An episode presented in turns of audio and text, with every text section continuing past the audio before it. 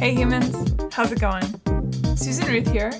Thanks for listening to another episode of Hey Human Podcast. This is episode 117, and it is with the lovely Shay Littlejohn. Shay and I are friends in Nashville. Shay is an author and a lawyer and a musician. Uh, actually, Shay is the granddaughter of Pat Hodge, who I interviewed for episode 108, and that was an incredible conversation as well.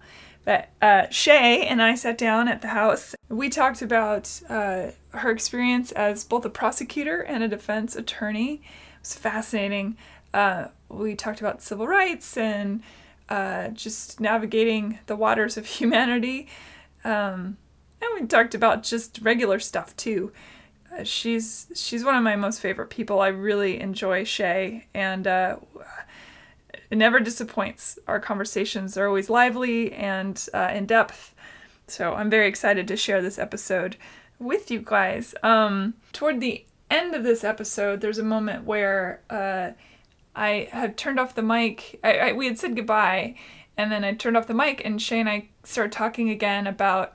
Um, some other things about being a prosecutor and a defense attorney and like all that stuff and some corruption stuff and it was really fascinating. So i turned the mic back on and got all that information and uh, just took our goodbyes and stuck them at the end. So there's a little moment where uh, you know it's a little confusing because we're talking about one thing then suddenly we start talking about this other thing. So i just wanted you to know that that's why is because when we were just jabbering afterward it was like oh my god that's so good. So that's what that's all about.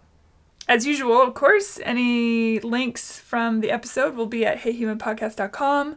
So definitely check out the links page. It's getting mighty, mighty big. Uh, you can email me, Susan at heyhumanpodcast.com. And also check me out on social media. That's Hey Human Podcast on all the social media places. And Susan Ruthism for the regular social media places. You know what to do. I mean, really, a couple Google moments and you're going to have everything you need to know about me and more. um, what else? Oh, Amazon Portal. This is a uh, listener supported podcast. As most of you probably shop on Amazon, if you do so by going through the Amazon portal on the heyhumanpodcast.com website, it's there on the front page. Um, when you do that and you shop like you normally would through the Amazon portal, it helps uh, send back a little bit of support to Hey Human. So that's a really cool thing. There's also a support button uh, on the store page part of the website. So if you click on that, not only can you find the Hey Human poster, see what I did there, then you can also find the support button. So go crazy. Dig around in the Hey Human podcast website, do what you will, and uh, all, all is well there. So, um, yeah, I'm in Seattle right now. I am uh, in my niece's bedroom recording this preamble. It's a beautiful Seattle sunny day. And uh, gosh, I love this town when it's sunny out. it is incredible. Um, thanks for listening, everybody. And uh, enjoy this and keep spreading the word. All right, here we go. Shay Littlejohn. Thank Hi. you for being on Hey Human. Thanks for having me. Yeah, it's a pleasure. We've been talking about having you on for quite a while, so I'm glad that uh, it finally worked out. Me too. You and I met at a random event for some sort of a music. It was like, was that a reality show? What was that? I don't even know what that thing was. It's a secret might be happening show, so I that's see. probably all we should say. That's all we should say. Well, all I know is my friend Corit brought me to that, and she performed at it, and you were there, and we hit it off, and have been friends since. So, yeah. uh, it's nice to have you here. You're you're my you're one of my favorite girlfriends to hang out and talk with because we talk about such interesting topics, and uh, I feel like these days, a lot of times people are afraid to talk about everything because they don't want to freak out whoever they're talking or it de- devolves into fighting or whatnot. So you and I, although let's be honest, you and I agree on a lot of things. So I guess it's it- easy. it's not going to devolve too much. But um, uh, you did say something to me the last time we were together that surprised me. You said that it's not often that uh, a black woman and a white woman are friends. And I thought that was so interesting. Why? Why did you? What did that? Why? Is it just you mean because you're? First of all, as I ramble on, where are you from originally? And I know that you were in DC for a very long time, but where did you start? I grew up in Dayton, Ohio. Okay, Yeah, and then at 18, I left to go to college at Howard University in Washington, D.C. And then I just stayed there until I moved to Nashville. did you go to study your to study law, or did you discover law along the way? No, I was kind of brainwashed from an early age by my father that I needed to go to law school. He would say you need to know your rights, so Oh. you should. Because of the color of your skin, or because of being a woman, or because of both, or I think what? I think because of that and every just, everything in oh, everything. Yeah, and my dad um, is from South Carolina. He grew up in the segregated South. He put himself through um, college and law school, and then he ended up running for office and becoming a judge in the in Ohio. Um, and so he was always about you need to know what your rights are. You need to know how to not be taken advantage of. And so he basically started calling me a lawyer from like when I was like seven or eight years old. I would work in his law office and file papers and you know get paid. And I think it was like Roy Rogers hamburgers back then. That's amazing. that was my pay for. Let's for- get paid. Um, That's like four dollars an hour back then, right? That's good. yeah, and so um, I've always been close to my dad, and so I just never considered not going. To me, he had told me so many times that I should go to law school. He'd say, "Yeah, you could do anything you want after you go to law school. Do whatever you want." Such a dad move. Yeah, and so I, to me, going to high school it was like going to high school. I never considered not going. Hmm. Did you like being a lawyer? Did you like law school? It's really hard, right? Um, A lot of remembering things. Yeah, a lot of a lot of analysis of, of case law and uh, highlighting, underlining, memorizing, that kind of thing. I, I don't know that I would say I liked it. Um, it was just I didn't really like school at all through any of the years I was in school. so I'm it was ya. more of this I, a necessary task that I had to perform, and so I would do as well as I needed to because I knew I somebody was going to judge me later for my performance. Judges would be judging you. Right. Technically, that's as on point as you can get. Uh-huh, uh-huh. I really loved college, but I, you know, I was studied hippie things, so and philosophical things, so it's a lot different. Yeah, and in my house, I never even knew that that was an option. My Yeah. mother was a social worker, and then my dad persuaded her to go to law school. So she went to law school when I was maybe four or five years old or Really? something. Um, and she didn't end up practicing law for long. She ended up working in corporate America and having a really nice career. Um, but it was, you know, that was my household. Every and in, in Dayton, Ohio at the time, General Motors was big, so everybody was either a General Motors worker, teacher, doctor, lawyer, dentist, and those were the careers that you sort of considered. I'm sure. and, well, I should say the people I was around. Uh, there were artists in town. I just never met them. Did you grow up in an integrated community? Yeah. Oh, that's good. Yeah. Mhm, mhm. So you had that nice uh, experience. for that, yeah. very middle class, and and because so many people worked for the automotive automotive manufacturers, I think it just had a you know the community had a, a certain um, stability about Yeah. it until after I moved away. You know, then things changed. My neighborhood was super white and Hmm. old. A lot of old people in my neighborhood, especially to a little kid. You know, Yeah, for yeah. sure. Not a lot of not a lot of kids really.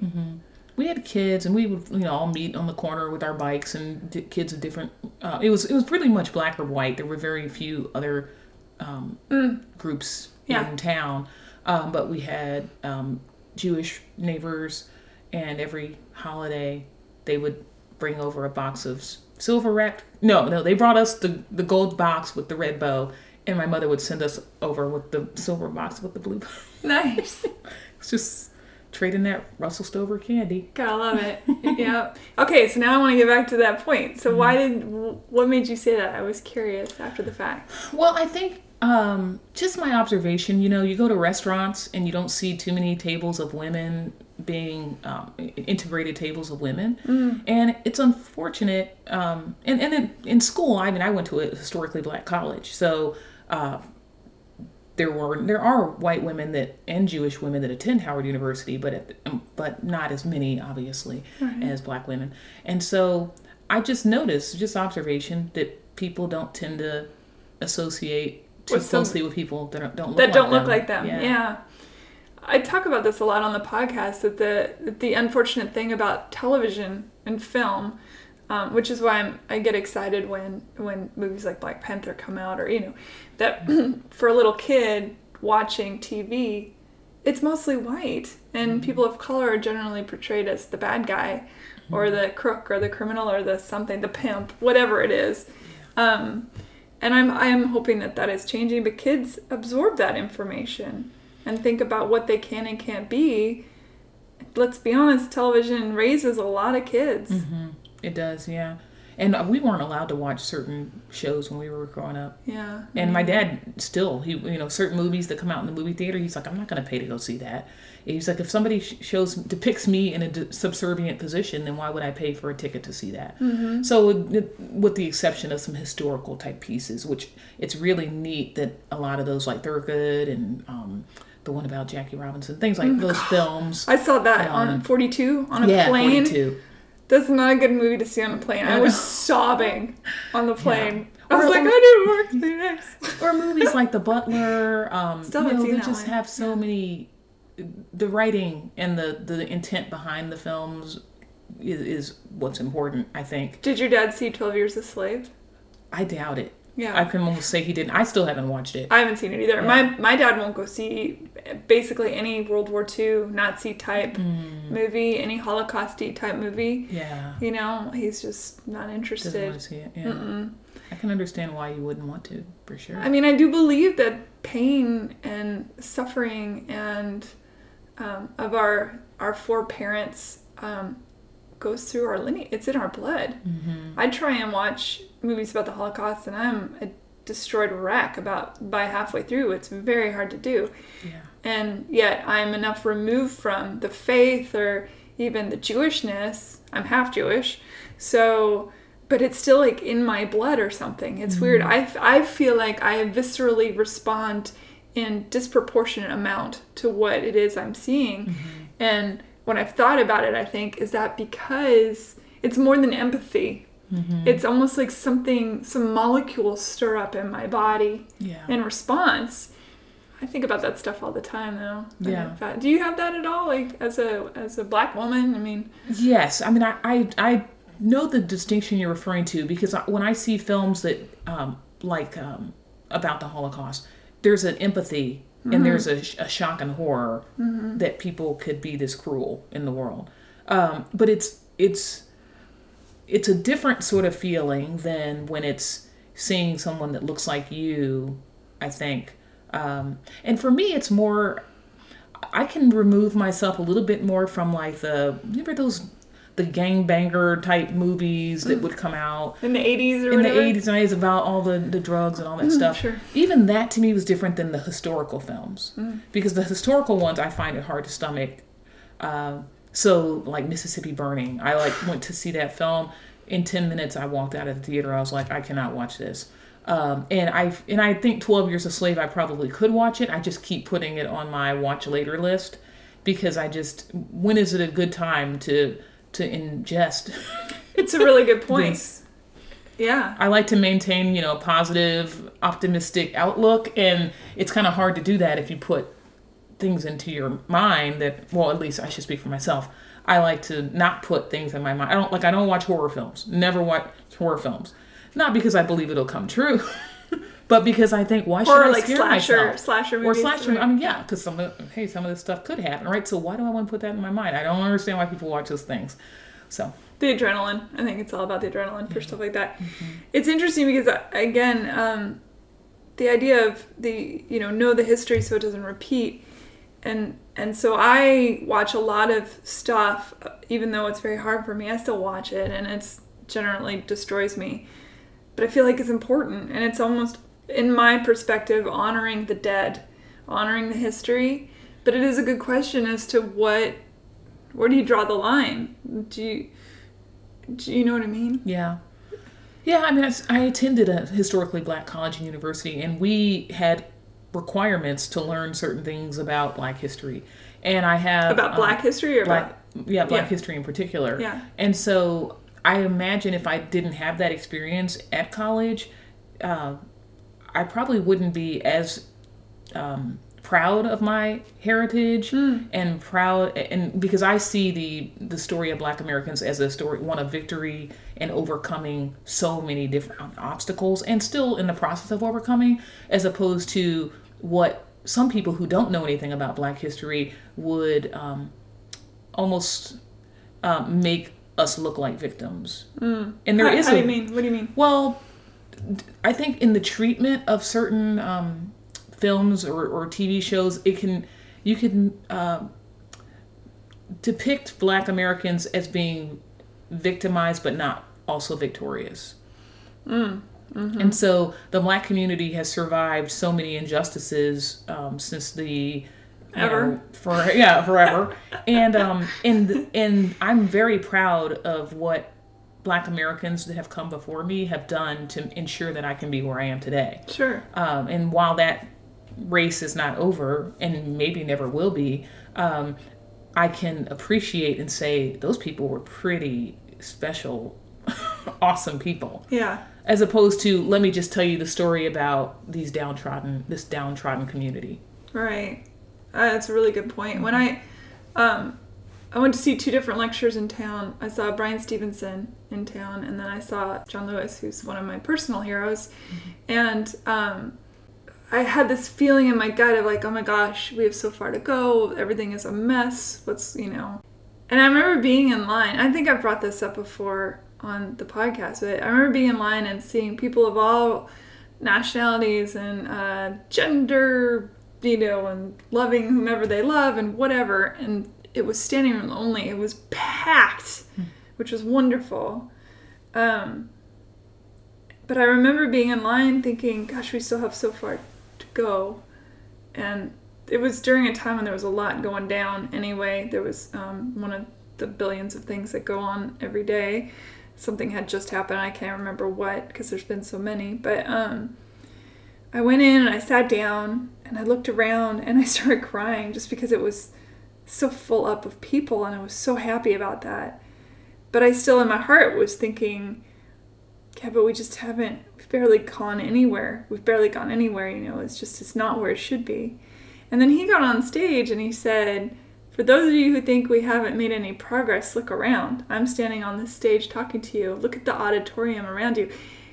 And it was like, yes, like that talk about seeing seeing mm-hmm. how far things have come instead of where my mindset was is like, oh, we still have so far to go. yeah And I wonder if that's a perspective of being on one side versus the other in terms of experience.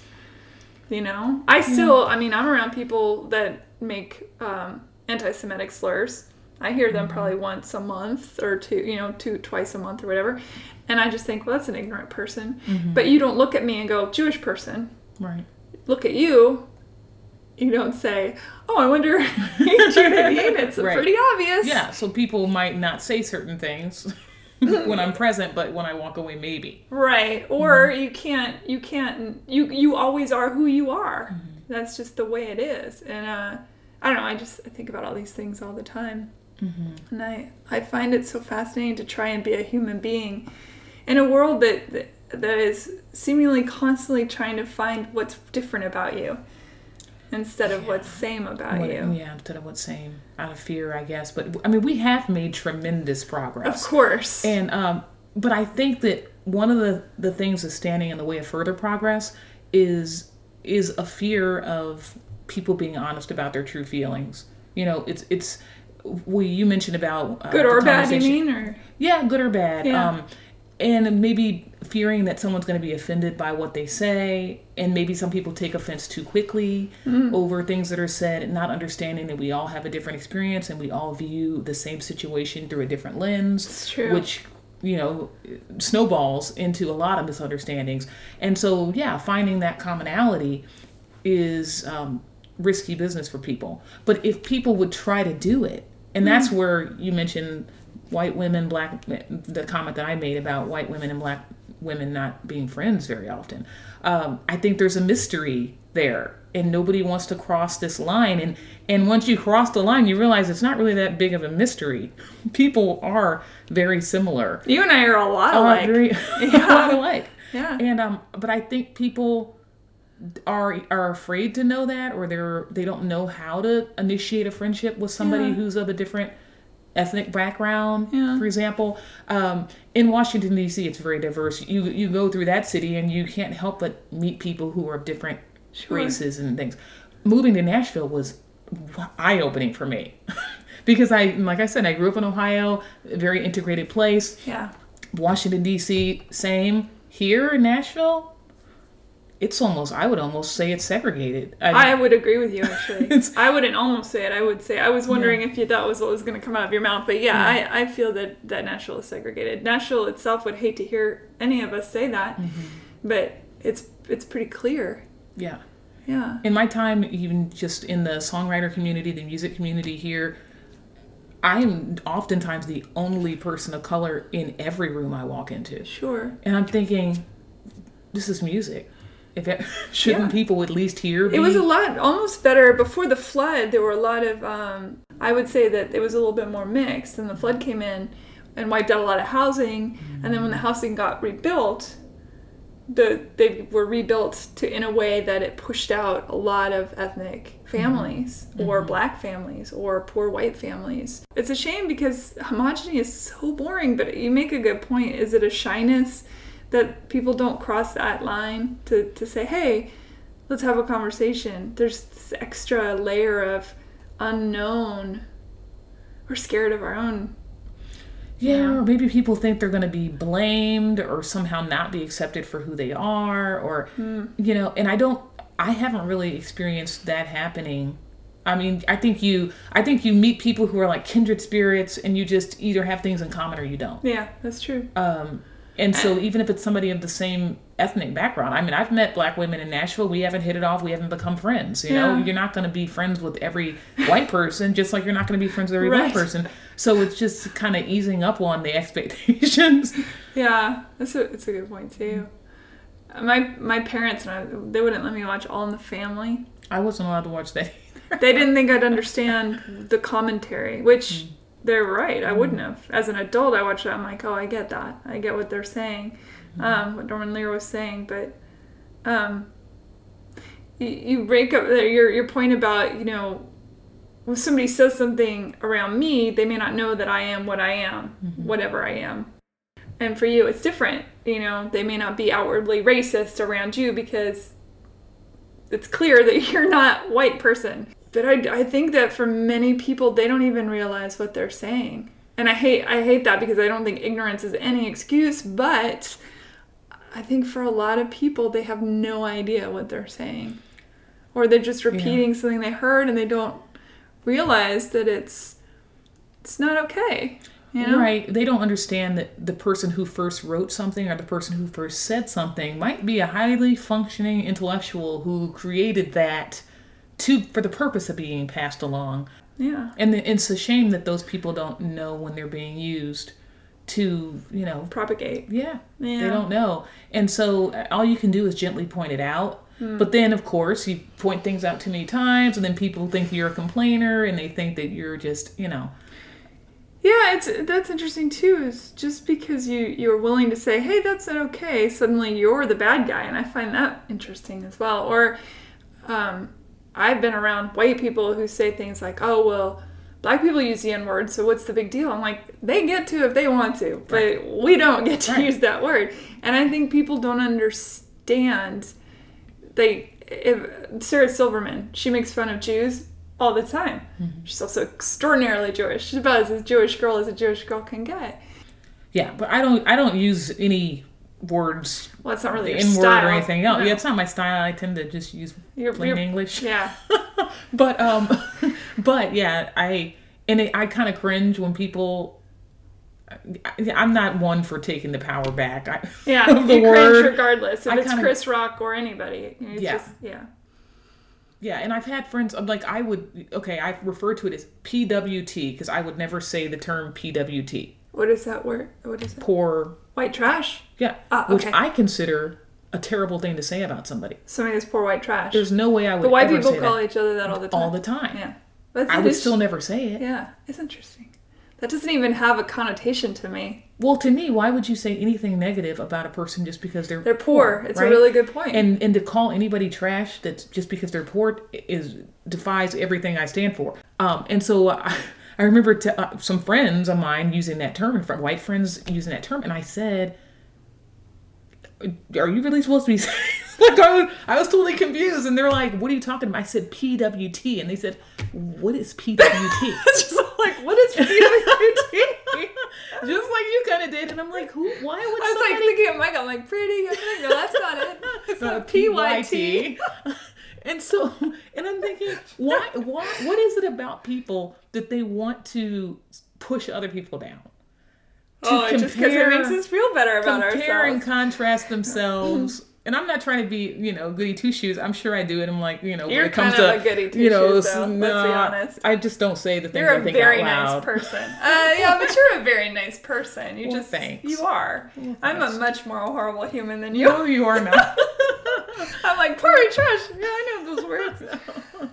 But it is interesting. I would never in a million years use the N word. I think that it's an atrocious word. And I even, I mean, even, and I love Chris Rock. I do, you know, and I love Chappelle and all these mm-hmm. comedians that use that word.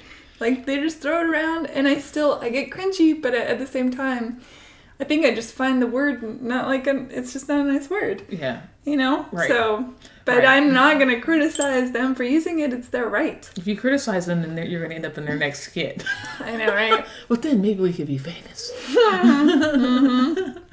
Words are so fascinating. Um, you know, I have my See You Next Tuesday mug, Mm-hmm. which I love that mug, and that word doesn't bother me at all, but it certainly, you know, bothers a lot of people.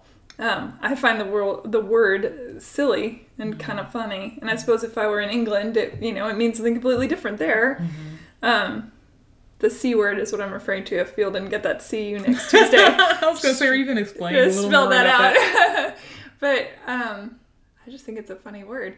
But it's it's one of those things. Like words have power depending on how they're used, and sometimes they just have power just by simply existing. You know. True. Yeah. It's interesting.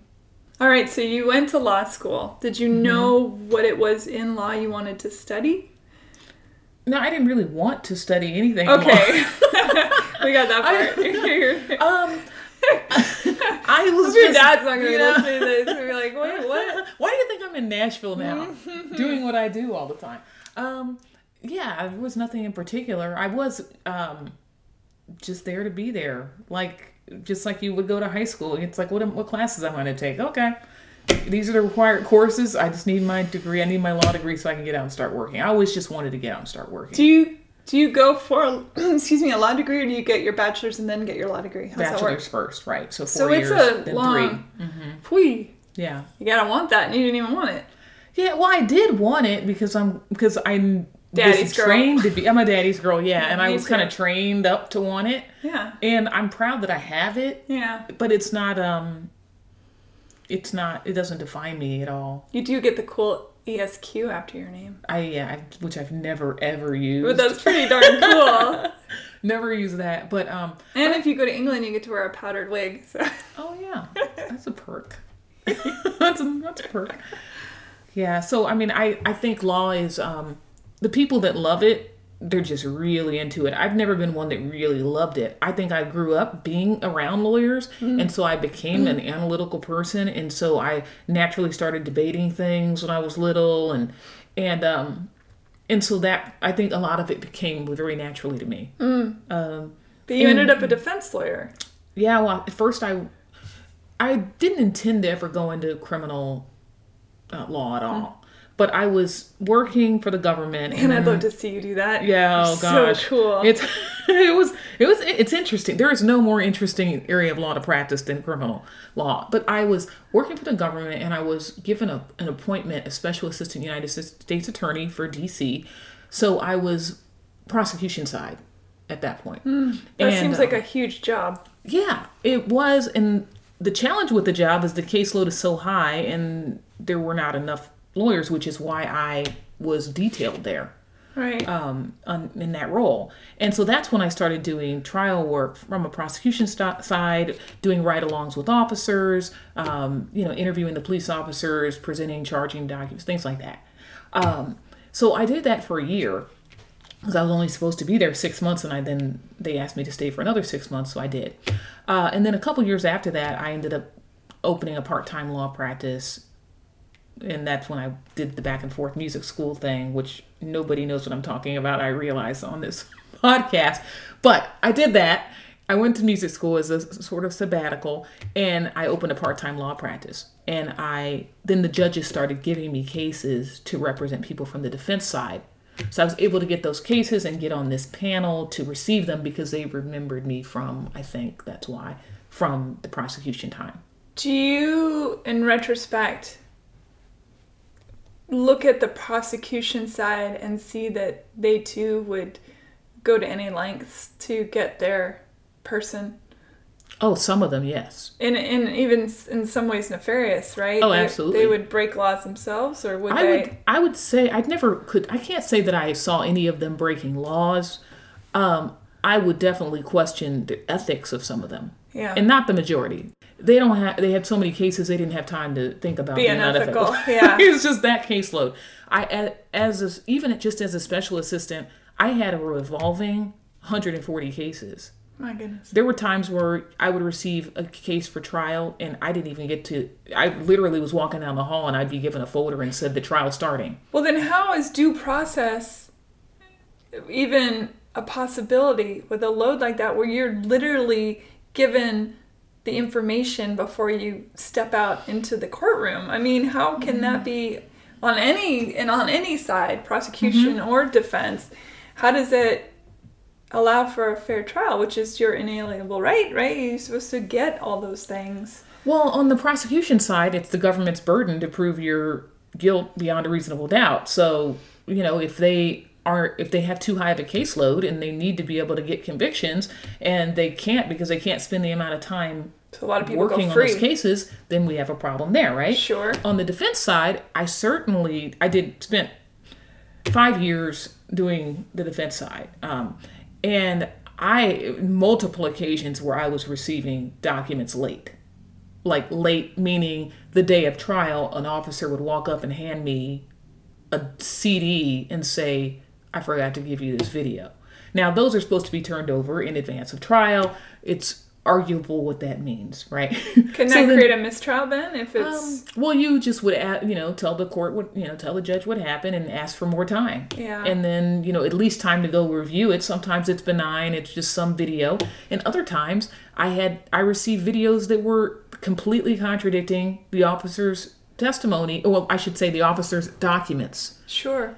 Complete contradictions. And so then i would ask the judge for a pass. We need to you know have a rescheduled trial date which is which is a problem if your client's being held right? If your In client's jail, in, held in jail and their trial gets date gets pushed because of you know uh, the process not being followed by law enforcement that's a problem. Like that poor kid that was stuck in jail for two, three years who Yeah. ended up committing suicide.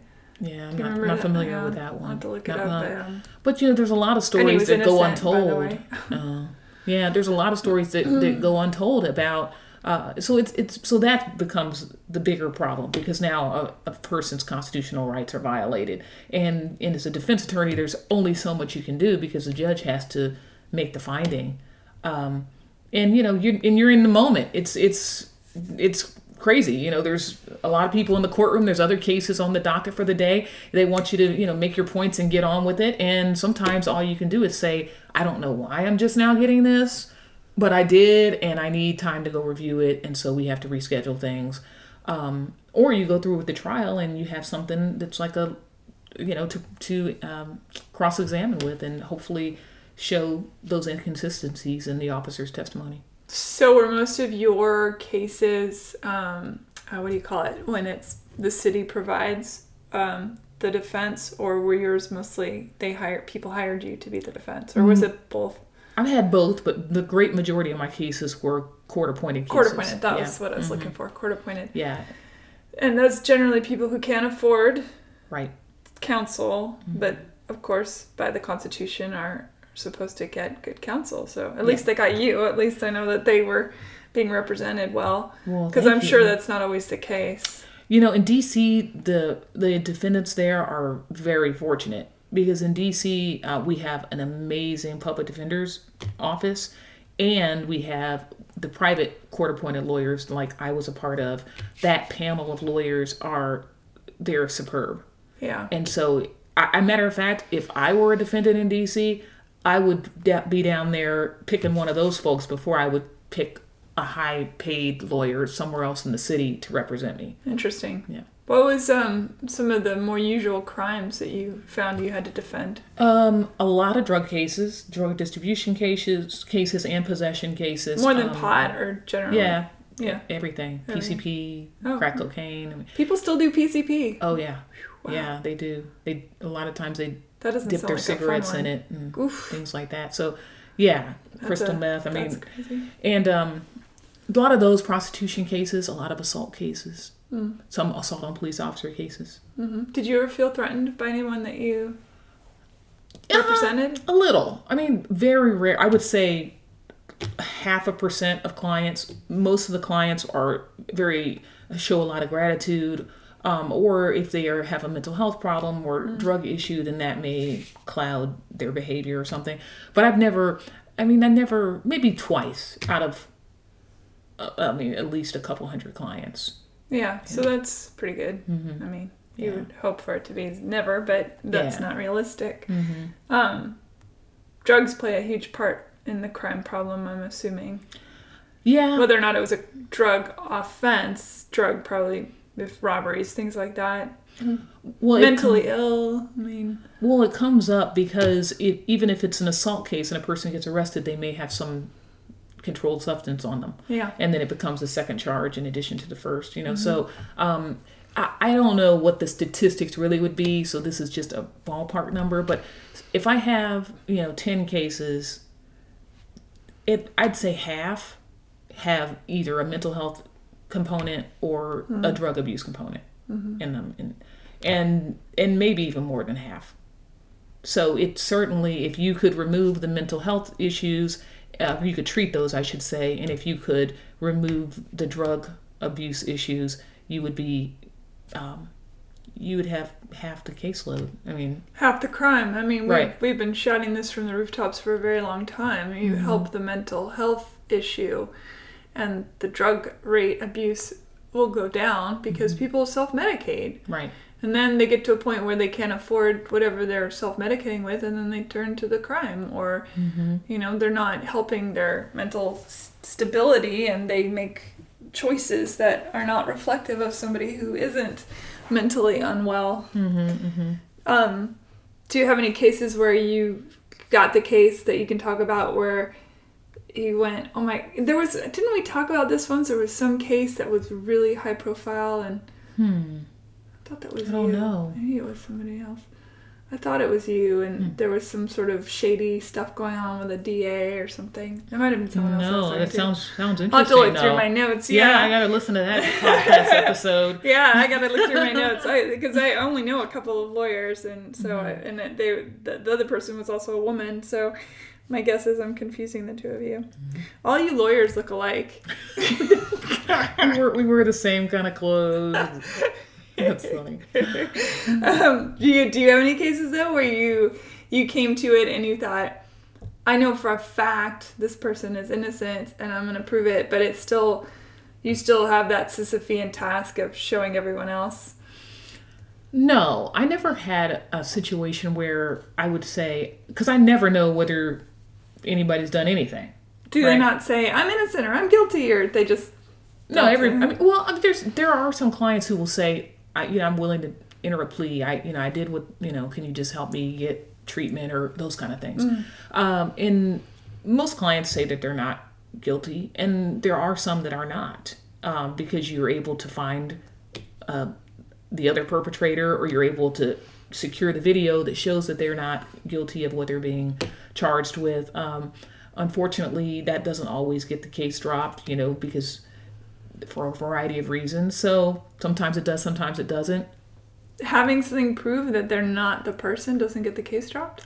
Well, no, I mean, it, it, I mean, if you had really, really clear proof, but I'm, but I'm talking The about, other guy's like, I did it. you know, if you have, a, right? I mean, there may be, there's hmm. maybe more to the story. Maybe the video didn't show the whole, the whole incident, or, or you know, Right. so you, so the prosecution's not just going to say, well, sure, we take your word for it. I mean, if especially if you have a victim who's saying something else. We had a video of them not doing it, but we taped Seinfeld over it. Sorry.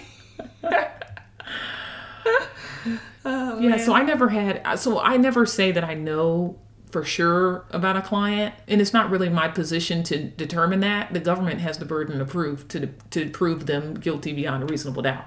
There are certainly a lot of cases where I was not where my client of course would say that they're not guilty and I would based upon the government's evidence, I tended to believe my client was not guilty. But I but it, it's not your role as a lawyer to to tell the court to well you tell them that you want them to make that conclusion but you do it based upon the evidence not based upon your individual opinion as an attorney Sure, because that doesn't hold up in court, obviously. Mm-hmm. But if if the prosecution is putting together a file and you as the defense, let's say, go through that file, you have all the stuff because everybody has to show everyone what they have, right? It's it's sort of the card game where all the aces are showing. well Is the discovery yeah i mean if there's if officer wrote notes or if there's videos or you know or um, radio run recordings from the police officers they're supposed to turn all those things over to the right, defense yeah and that's what obstruction is not doing that, correct? Well, I mean, obstruction can yeah, it could be several different things. I mean, it, I, if a prosecutor, there's certainly ethical and criminal violations if if prosecutors don't turn over the information that they have. Sure. So if if you as a defense attorney um, is getting information from the prosecution about your client, and it's clear from the prosecution side that they don't have enough, why do they waste the court? And why do the prosecutors not just go, you know what? Sorry, we, we're not going to go through this one. Let him, let he or she out of jail because, um, or let him and her out of jail, whatever the proper. Yeah. well, release. Well, they they do sometimes. I mean, sometimes they do. The, the prosecutors do drop cases, uh, but there's can be a lot of reasons why they might not.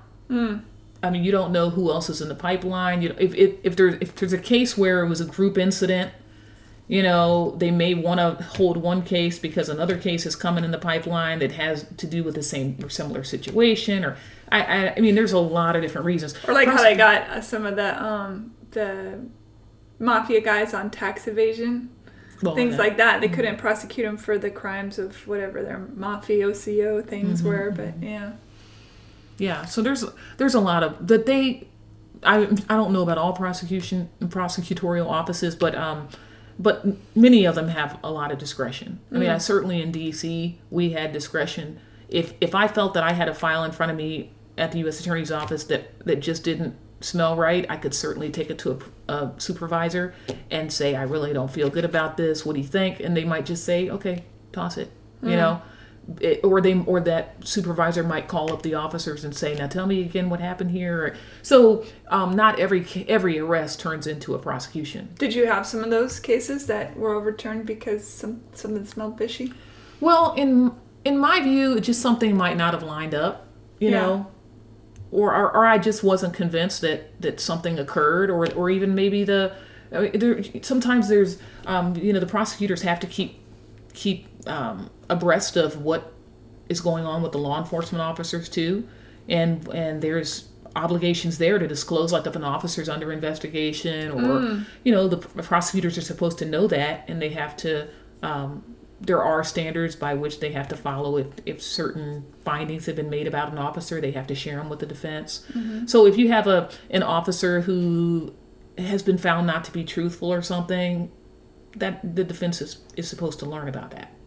And they might not bring a case because they may feel like that officer is not credible Yeah. you know? Of course that's going to be in a, those you know rare situations. How do you feel about the justice system on the whole? Do you think, think Um, it's it's functioning well or No, it's. I don't think it's functioning well. I think that um, that there's a it's a mixed bag. There are some people who try to make it function well, and there's other people who have who prejudge. and just assume that if somebody's there, they must be guilty. Um, and I don't and I don't think that's fair at all. And that's not the way the system is supposed to work. Um, I think I think that most people are there to do a professional job, and unfortunately, there are some that are that kind of they they turn the whole system up on on its end because they are not being fair or they are not. Um, I don't want to say just totally lying and fabricating, but there some of that goes on too. Yeah. Um, and every defense attorney in this country knows it.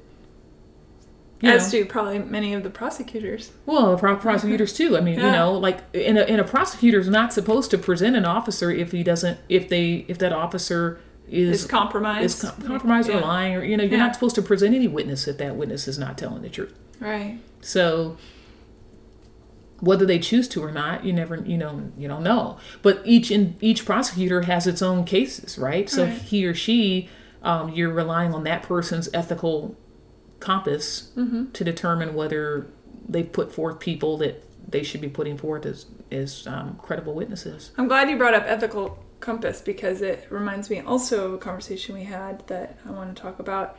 Um, we were we were um, it was during the, the Women's March Day, the activism thing that we did, the panel we did. Um, as we were walking in, and you were telling me about how the reason why the Watergate lawyers, you said sixty of them or something. I mean, Well, you there were like what- 60, 60 some odd people were prosecuted during Watergate. many uh, of whom uh, were lawyers. I'd say like I may I heard maybe eight or nine or so were lawyers, which is a lot. It's a lot, and Mm-hmm. and the reasoning for that is because they had a an well, I'll let you explain it because I don't Mm-hmm. want to get it wrong, but I thought that was so fascinating. So you talk about that. Well, it's that lawyers have a very high ethical obligation, and you know if you are you have attorney-client privilege, of course, and so but you're not supposed to um, sponsor testimony to a judge that's total lies, right?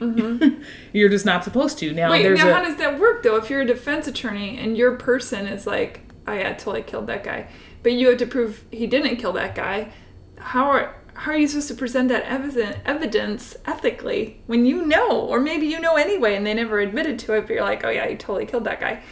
This- you know, you do what I mean? well, um, I never did any murder cases, so I don't know when it comes to that. Um, but no, um, it's a tricky. It's tricky. I mean, there's a lot of people. always are. it's very tricky. I mean, if you, when it comes to the defendant, the defendant has a right to testify in his or her own, own defense. Mm. Um, if the sister of the defendant said, "I'm going to pretend I, I'm, you know, the alibi mm-hmm. witness. Mm-hmm. I wasn't really there, but I'm going to say it." Mm-hmm. Then I ethically cannot put that person on the stand because you to- know it. because I know it's not As the lawyer. as the lawyer, that person just told me they were not, they weren't really there, and they want to lie to help this person. I cannot. So there is certain lines that you can't cross Right. as a defense, Right. even if you think it'll help your client. If you know it's perjury, all bets are off, right. except for when it comes to the client themselves. Yeah, and I can't really say for sure when it comes to the client himself. That's my best guess. I don't really know. I haven't looked into that because that situation never came up with me. So with the Watergate stuff, here were all these lawyers who knew what was going on and didn't stop it. Right, and I, I think what happened is they um, they lost their their way in terms of who are they being loyal to. Like the counsel to the office of the president was the counsel to the office of the president, Not not to Nixon himself. right, not to Right. the president. Right. Right, and so I don't think that's a really good point. Is the office? Yeah, it's a different. The man, or woman someday, the man is the man mm-hmm. in the office. The office is the being, the entity, right, which is the thing. yeah, and if and it, the challenge becomes if you are working for a client and that client tells you that they did something illegal, mm. you can advise them on. You can advise them, but if you start participating, now we have a problem. Mm. Now you're becoming an accomplice. Now you're going to be charged with something, you know, because you cannot further their criminal activity. And so if you tell if you tell the if, if you're a lawyer you're a lawyer and you're told yeah, look, this is what I did. What should I do? And you say, well, I, you know, give me the gun. I'll take it and put it somewhere safe. Well, now you've Now you yeah, you've, you've crossed you know, that line. You crossed the line, and so uh, in particularly in political realms, but in, in also just in general good old everyday life, that lawyer. Except for banking, where nobody gets to go to jail. but yes. But but these lawyers are they they start assisting. They start offering the wrong kind of aid, Mm. and then next thing you know, they're complicit in Mm-hmm. whatever the scandal is, and that's what happened in Watergate. Yeah, I, I read a couple weeks ago one of uh, President Trump's lawyers. There was a big brouhaha because the lawyers were saying, if you continue on this path, we're quitting.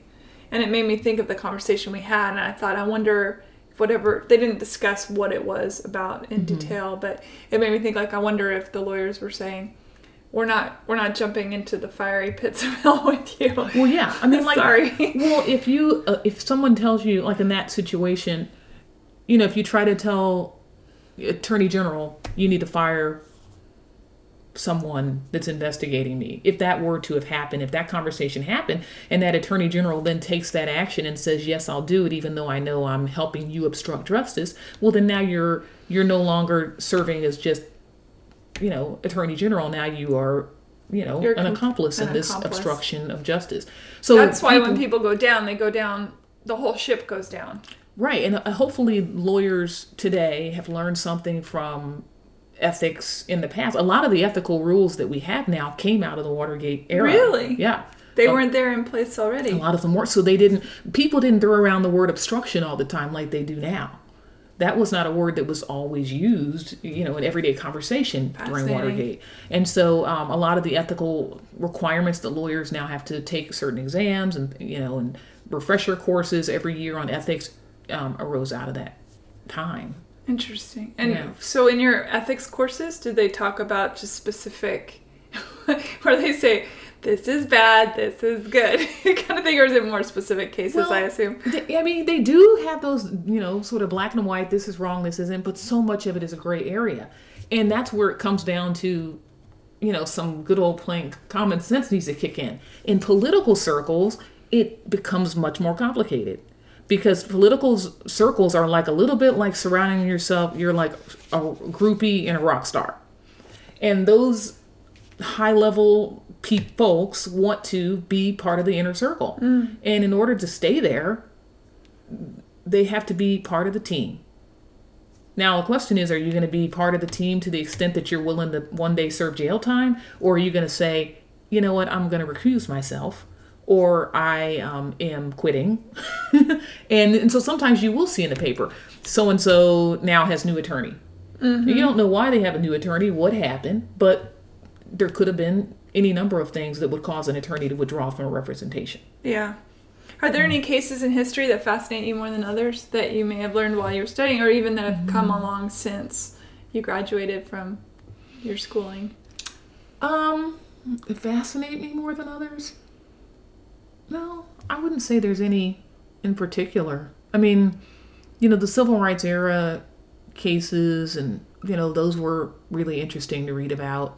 Um, but no, what, what fascinates me is that it's it's always this back and forth, back and forth. You know, two steps forward, one step back, and that that is that's kind of um, frustrating. You know, and let, instead of just letting some things be settled, we keep going back over the same things. We're still learners, human beings. Mm-hmm. You know, dogs learn much quicker. Yeah, true. Maybe we need to start using treats. so what's next for you? you? So you do music. Let's segue into that. so you're a songwriter and a performer.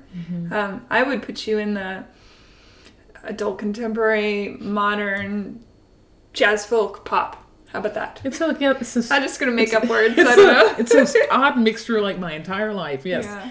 Um, yeah, I mean, I would continue to do that. I love the artistic outlet, um, being able to use that other side of my brain. I think in Washington, it was all law and politics all the time. I worked in the feds, I worked in local government, I worked at a private law firm. But it was exciting though. And exhausting. know, you yeah, didn't sleep a lot. there were some very i mean it was interesting very interesting and that's why i, I feel like i have a little insight on the political circles uh, type of analysis in addition to like my time as a criminal defense lawyer and then but that with all that i said i don't want to keep this stressful existence up forever and so after doing that for many years i thought okay i gotta there's more to me than just you know debating cases or you know working on policy whether it's federal or or working in dc government or it just was to me it became more of the same. Mm-hmm. and it was all stressful. And it was all a lot of hours of work. So you know i didn't expect to come to nashville and be and just end up here. And um, and now i do consulting for fortune 500 companies um, doing a lot of corporate negotiations contracts of um, all types, licensing, things like that. Um, but I do it part time so that I can not get sucked back into this this crazy sort of stressful, you know, dealing with everybody else's problems, which is what politics and criminal law are. Yeah. all the time. I bet it makes you a good um because your your boyfriend has kids. It probably makes you a good parental figure in that you've served as a lawyer that you can deal with their problems a little bit more even keeled. Well, I do. I think I, I cross examine them a lot, which is, and when they say something to me that is not truthful, we won't call it a lie. You know, Spencer will say, "Dude, you know she she was a defense attorney. She knows how to cross examine you. You're not going to be able to lie to her and get away with it." And it's funny because you do after a while, whether it, I don't, it doesn't matter whether it's a, a defendant, any witness, police officer, you can tell when people are not telling you the truth. I mean, you just Oh, what is it? How do you? What do you think it is? I think people have tells for sure. Their Yeah. face changes a little bit, or although it's hard because they say um, I've read stuff about this. They say if you look to the left or the right, it means you're lying or whatever. And I think, gosh, when I'm thinking, I look all over the place. Mm-hmm. Depending on where I'm in my brain, I'm trying to find the information. I, I think it's you learn through human behavior, observation of human behavior. Just seen so many. In the criminal justice system, I think that the it's not foolproof, which is why I don't think judges should come with preconceived notions about guilt or innocence. But Because they do, I'm sure. I'm sure they do, and and oftentimes they have to be surprised when you have a dynamic defense attorney that shows them something they didn't realize, and and that's what you hope for as a defense attorney that you can show that judge something or the jury that totally flips everything they just thought because you're sitting there through the whole prosecution that goes first mm. and you're like they- they're painting the story sending everybody down this road but i'm sitting here in this chair and i know that that's not the whole story. And then you're hoping when you get up and do that cross examination um, that you can show everybody that you know things can look one way, but only if you shave off part of the evidence. And the mm. prosecution prosecution didn't show you all of it, mm-hmm. so here we're going to show you the rest. Um, and sometimes you can see uh, you can see that change. You can see the judge the change on the judge's face and their tone, and you can see it on the jurors jurors' faces. You can see that there's been a switch and um and I think when whether it's cross-examining police officers, I mean, while you can you can tell which ones are more aggressive about trying to get a conviction versus the ones who are like, you know, I'm a professional. This is what I do. It's not personal to your client. I come to court every day, and there's always somebody else, you know. And so, and um, so I think observing people, their demeanor, their tone, um, and then finding situations where you've seen people lying before and it just starts to take on a certain look and i, I don't want to make it sound like I've got this secret Oh, you know because i don't but i just think that once you observe for a long period of time you get better at it did you ever want to be a judge? Did that ever cross your mind? no because i don't like to sit still Ah, i wouldn't be able to sit yeah. So in jury trials, a judge is more like a referee, and then and then in the other kind of trials, they're the decision makers. right bench Yeah. trial Yeah. they're the decision makers and the jury trials but it, they're still a very important referee because they're going to determine sure. what evidence comes in and what the jury gets to see and what they don't Oh, they make that final Yeah. call. yeah It's not just a giant pool of everything. They have No. they get to decide. they get to decide Oh, right right and if they decide wrong then that, that gives you grounds for appeal I wonder when you just said a minute ago, you said in the justice system. I wonder how many people instantly heard the dun dun from Law and Order in their head right after you said that. Ah. Every time I hear that sentence, that immediately dun dun dun dun dun. yeah. But no, I couldn't be a judge. That's that's why like I'm here. I just can't do that same thing all day. Did your there. dad understand when you said, "Saya"? Uh, oh, he go. he didn't care. He was He like, didn't- "Oh, you're gonna do music, great." Oh, okay. Because he, as far as he's concerned, I got the law degree. Yeah. Have you have you been on a jury before?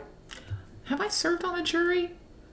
I think maybe once. I yeah, I did serve on a jury once, but most of the time I get, you know, I get to leave. Because of your background, I Right. assume they don't.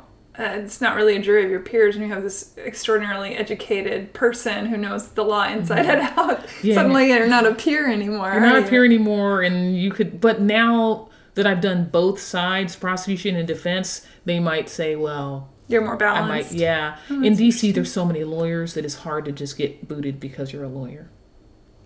I need to go to DC again. I haven't been since I was little. My favorite city in the world. We should go. Yeah. You'd be a good person We to go. go. with We can you come to the court and see some. My friends are still down there practicing in trial. I have an ex that lives in DC. He just moved there, and but we're still good friends or whatever too. So that would be two people. I mean, it would be Yeah. fun. It's a great city. I, I do miss it. I'm not going back, but I want to go to the Palm move. in Washington D.C. because Ah. I remember in the West Wing, and that always looked like a cool place to hang out. I mean, if you were a high-end prostitute, which you know, I'll play a character for a night, whatever, just to get the experience. I think they normally uh, the Palm is one of those you know um, suit and tie hangouts. I don't know I that know, really the prostitutes cool. are there. For really, really good ones, like escorts, Oh, okay. So I mean, high-end, at least on the show. yeah. you know. Well, I love to people watch. You know me. Um, uh, let's talk. Okay, I, we kind of jumped past your music for a hot second. How can people find your music to listen to it? it's at um, on Spotify. Shai Littlejohn S H A I Littlejohn. I guess it'll all be typed out on your podcast. It page. will. It will. Um, and on there, and then I have Are you a on website. iTunes I'm on iTunes, yeah, and, Okay. I'm, and I'm on. Then I have my own website, shailittlejohn.com. okay. So yeah, but you won't see anything about law on there. No, no, but music. I'm talking about the music stuff. Yeah, music stuff. Yeah. I'm on LinkedIn if you want to see my law stuff. She's a very well-rounded individual, for sure. I'm an explorer, So am I. adventurer. So am I. It's a, it's a good thing. That's why we're kindred. Yeah, I think. You know, you recognize the same in someone, generally speaking. I think so. I think it's great to be like open-minded and just you know see where the wind takes you. Yeah. It can get pretty blustery out there. Mm-hmm. I'm just saying. So there was a point you made a second ago. We we shut down the thing, and then I was like, oh wait, you just said something really cool. It's important to note that of course there are good and bad of everything. Good cop, bad cop, good judge, bad judge, good lawyer, bad lawyer, good corporate America person, bad corporate whatever. It's across the board. There are good and bad people in everything. Mm-hmm. Well, the first time I I was I was in trial where I saw an officer say something that wasn't true. In order to convict someone. in order to convict somebody, I was really kind of shocked because you know it's I knew it happened and it does not happen most of the time, but it does happen, and so it's it's hard to have conversations with people who don't who've never had that experience because they it, people that are so you know pro every police officer on the face of this planet. I, I mean, I appreciate police officers. I mean, they have an incredibly hard job to do. But just like any other job, there's some of them that don't need to be there yeah, sure. and they need to be held they need to be held accountable Yeah. for when they break the rules and so um and it makes all officers safer and it it uplifts their entire profession which uplifts everybody um but the first time that that happened Do you I remember was- the case? no i don't even remember the case All right. it's happened multiple times Okay. but not the majority of times. Um, but I would say maybe if say if I said you know a couple hundred cases, there might have been five where I knew blatantly that this officer should not was was fabricating a story. Did they get a bonus or something? Why? What does it serve them to lie when they know they're not? Well, some people are by nature competitive. Um, and um, they will. I, I can't even begin. So they just to- want to win the case just for the sake of winning it, regardless if somebody innocent is getting. Right. I mean, you know, you, you gross. attract, uh, you know, the profession attracts a wide variety of people, that, you know, to it, and and some of those people um, are there because they believe in protecting and serving the community, and other ones somehow get it twisted and become they start policing the community members. And even to the point of harassment or profiling or things like that. And so um and so once they've already you know put the documents together and and decided from whatever encounter on the street that they wanted to they wanted this person to be prosecuted you know they don't show up on the day of trial and all of a sudden say oh yeah none of that never, never mind we don't yeah i know what i wrote in my police report but let's move on we can just get rid of this case they're not going to say that. And then sometimes i think it becomes a, a combative situation with just wanting to be um, argumentative with defense counsel you know some people are overcharged they're they're charged with something that is much more serious than they should have been for what happened you know Does that, I mean, let's throw that race card out there. African Americans get uh, bigger sentences Yeah. than white people uh, for the same crime. yeah That's a real thing. I mean, that's a documented real thing. it is a real thing and and and w- black people will also be um will be arrested for something that is overlooked when a white person does it in some cases i mean i literally i have i did even simple things like possession open container of alcohol. I've i've had cases that are you know i forget what that is maybe punishable by up to 90 days in jail or is it 30 days? I forget but um, i've had those cases and i'm thinking but i've also been physically seen officers tell young white men to pour their drinks out. Yeah, I've see been at those parties at high school. yeah, like a party you, you have a party outside of um we had say- one black kid at our school though. yeah you like if you have a party outside of you know say georgetown and kids have open container alcohol and you know officers was like hey guys pour that out you're not supposed to have that drink you know if you're a young black man coming out of a nightclub with that same plastic cup all of a sudden you get arrested for you know eh, Stuff like that. yeah just Yeah. little things like eh, not Yeah. well big things like that but it which and then a person has a criminal record over you know something silly like that and so it's it's not a fair it's not fair and um and fortunate unfortunately i don't know how we're ever going to resolve that I don't either. I wish I did. yeah But then we wouldn't be sitting in my kitchen, I suppose. We'd be somewhere making that happen. we're making it happen and i think the problem is, is, Talking that about it is helps. discretion everybody back to that everybody has a different experience they have a different lens through which they view things Sure. and then they and then they have that discretion on the street I get very confused by people that get mad when you try and stick up for the underdog or somebody that is being disenfranchised. I don't care if it's a black person, a white person, a poor person, a rich person, a, you know, whatever, a female, a male, somebody that is being treated unfairly, and you say, "Hey, this is not right," and then suddenly people attack you like you're this horrible person just for giving a voice to somebody that might be voiceless. Mm-hmm. And I find that fascinating. What is it in humans that where their empathy is their anger oversteps their empathy? It just it's so insane to me. yeah well some of them i think honestly enjoy seeing someone else In pain. go through it yeah Yeah, maybe. I mean, that's that's a good point. I think we do have a tendency to, as we we like to to push up our kings, and we love to see them fall down the hill. mm-hmm. Otherwise, things like reality TV wouldn't exist, or all those celebrity magazines that do so well. yeah You know, I mean, it blows my mind how you can have like the cases we had in the in the news over the last couple years and that whole Black Lives Matter movement. It blows my mind, even if you remove Black Lives Matter and that slogan, all of that, and you just look at the fact that there were some people on video who were murdered by police officers.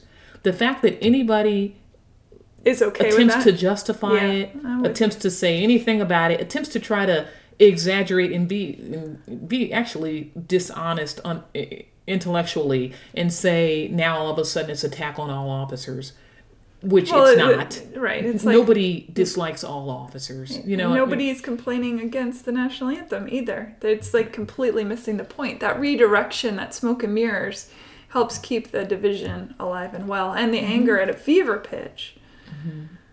But I agree Yeah. with you. They, if if someone is being hurt, that why is that not what matters. Yeah, I mean, I, I don't even read like a lot of social media posts anymore, especially at the end of an article. Then you read all these anonymous, Oh gosh. Yeah. you know, people Yeah. write all these ridiculous things, and I'm thinking, okay, maybe some people just aren't able to be analytical. Maybe people don't, you know. But I think what it is is some people don't want to be. They don't Well, want I- to be honest, and they don't want to accept or admit, or because then they will have to fix. And I don't think some people want to fix the system. Well, I think that's part of it, but also I think a lot of people are in valid pain, emotional pain, or even physical pain, you know, and that place of being clouds their judgment. And like you said, if I'm in a if I'm in a if I'm in pain, then my understanding of the world is through a lens of pain. Mm-hmm. And so then maybe I feel better, as you said, when someone else is hurting. It's mm-hmm. so it's twisted, Yeah. but in its own way, I'm not alone if someone's worse off than me. You know, Yeah, I think people, some people do not want, they don't want to be the worst off. And they like the fact that there are African American people who are not treated fairly. They may not vocalize that they like it, they may not even know. They may not even honestly, realize on a they like conscious level. Yeah. but, you know, but I, I don't see how else you would be able to rationalize the comments that people make. And I and I know some of the some of the situations were were borderline. They weren't all just you know young black boy murdered. I mean, those were there were a few clear cases like that and older men. And then there were others that were more like the gray line is like, is this really the battle cry case people should be shouting about? but um, but the ones where they're clear cut, um, you know, interesting that people can't even get on the bandwagon and say, yeah, we all agree collectively that that is a problem. Like a six year old playing with a toy gun in a park, for example. Yeah. Yeah, it's. Mm-hmm. Yeah, it becomes that those parents should have known better. Well, kids play with little. I played with guns all the when I was time, little. right? I, we had plastic guns. We used to play war in the backyard and down the street with my brother and and all that. So It's a devaluing of a particular type of human, right. which there is no other type of human. There's just human. But I Mm-hmm. think in a person's mind that can compartmentalize like that, there is a difference. Yeah, Can't we just save the world? Probably not. Probably This is, this is coming from the person who started off the, the interview saying that I'm positive, optimistic. I- No, I'd like to think that generations from now it'll get better, and maybe maybe it won't. I don't know, but we'll be dead, so it's okay. what do we care? I think there will always be some some humans who want people to be under them. Well, I was just reading a really interesting article, and I, I don't want to keep you for too long. I was just reading this really interesting article about uh, machines getting to the point um, of where they realize that we are less powerful, less smart for sure. Um, and then they decide to, to choose dominion over us. Right now, we have dominion over machines, but it's a fine line. And then what happens? Yeah. Then what happens? We have dominion over animals, right? Why? Because we think we're smarter. Well, dolphins are pretty smart. Whales are super smart. Um, they every creature on the planet has its own language. Even plants have their own thing that they do. So it's it's really fascinating to think about what could happen with machines. Shai, thank you. Thank you. Thank It's you for being on Hey. Human. Yeah, it's been great. I knew it would be. I learned a lot too, so I appreciate that. Here's to really the beginning of a beautiful long friendship. So yeah, So yeah, too. All right. Bye, everybody.